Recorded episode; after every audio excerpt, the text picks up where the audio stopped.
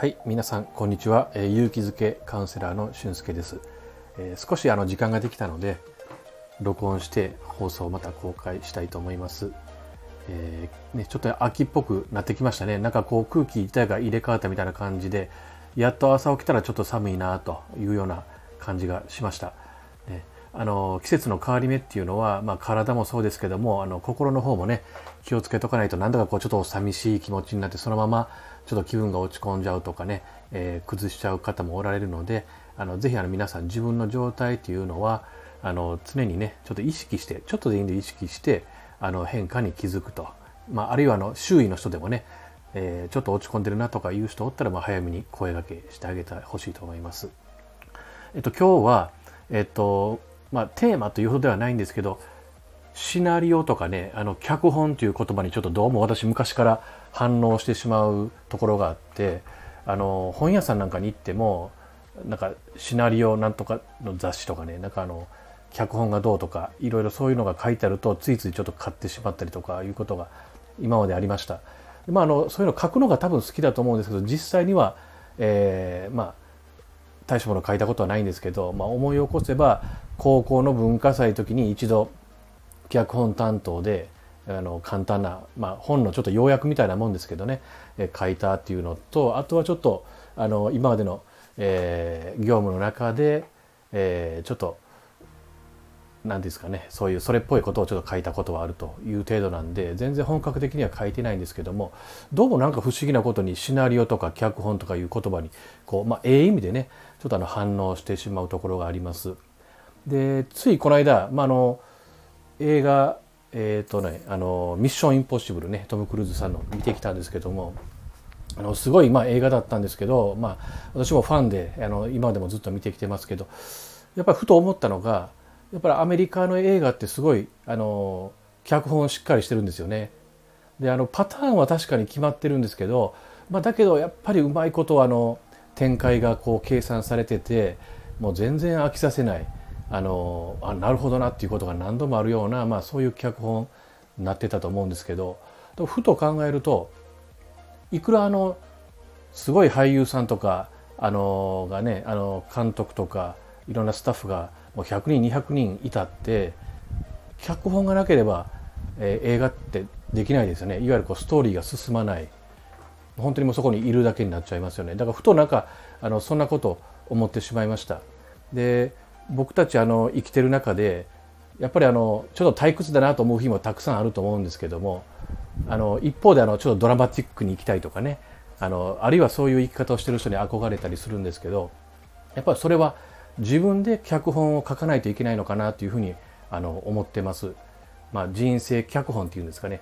まあ、あの人生脚本というのは、まあのえー、そエリック・バーンというね学者さんが作ったの心理療法みたいな、えー、別にあるんですけどそれとは別に人生の脚本という言葉を私はあの大事にしてます。やっぱりあの何気ない日常であっても自分で今日のまあ意味ですねなんでこういうことがあったんかなとかなんでこういうこと考えたんかなとかそういうことを、まあ、ちょっとあの、まあ、考えるようなところがあってもいいんじゃないかなっていうふうに思います。ね、まああの映画監督でアルフレッド・ヒッチコックさんですかね。あの映画とは人生から退屈な部分を取り除いたものであるって。確かなんかそんな趣旨のことをおっしゃってたと、え思いますけど。まあ確かにそうですよね。あの映画なんていうのはあまり退屈なところは書かれてないわけで。あのまあドラマチックね。あの劇的なところしかまあ書いてないわけですけども。あの人生の中を得てして退屈だなと思う日もあるかもしれませんけどそれは自分の脚本の書きようであっていくらでもドラマチックには生きていけると思いますのでね。あのもし今ちょっと毎日が退屈で面白くないなと思ってる人がいたらもう一度あの自分の人生の脚本見直してみたらどうですかね。あのちょっと自分自身にはあの自戒の念を込めて、えー、言ってるんですけどもあのそんなことをふと思いました。あの私はあのここならというあのスキルマーケットであの心理カウンセラーしてるんですけどもやっぱりあの忙しい日もあればパタッとやっぱりこうご依頼が来ない日とかもあるんですよね。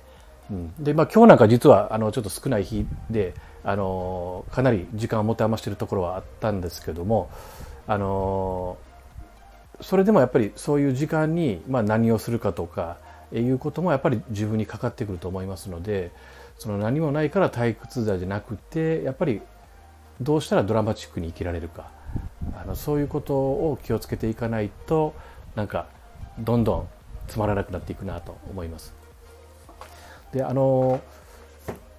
ちょっと関連するかどうかあれですけど先日私あのサックスねアルトサックス今の習ってるんですけどもそれのあの発表会あの参加しました、まあ、初めてまだ2ヶ月ぐらいなんですけどあの講師の先生に出させてくださいってちょっとあの無理言いまして出させてもらってまあ案の定ちょっと本番では失敗ばっかりでろくに1曲、まあ、吹き切ることはできなかったんですけども、まあ、つまりつまりしながらも一応は、まあ、あの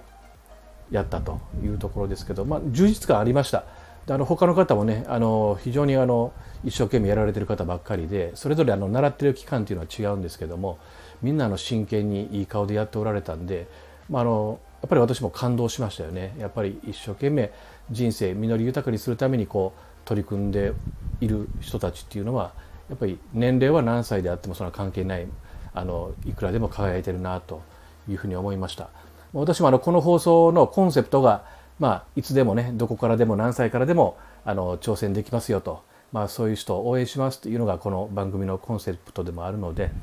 まあ、あのそういった、えー、ことに関連したねエピソードもこれからまた何かあれば皆さんに、え、お伝えしていきたいと思います。はい。またそれであのいつも通りまとまりのないもう滑舌の悪い内容になってしまいましたけども、えー、こんな感じで、まあ、私の等身大の考えをね、あのー、お伝えしていきたいと思いますので、あのー、またメッセージレターよろしくお願いします。まだあの一通も来てないので、あのどうなんですかねこれって言ってるだけでは来ないんですかねちょっとまだいろいろこのスタンド FM さんの仕組みが分かってないところがあるんですけども、またその辺教えていただける方がおったらあのよろしくお願いいたします。はい。それでは、えー、またお会いしましょう。俊介でした。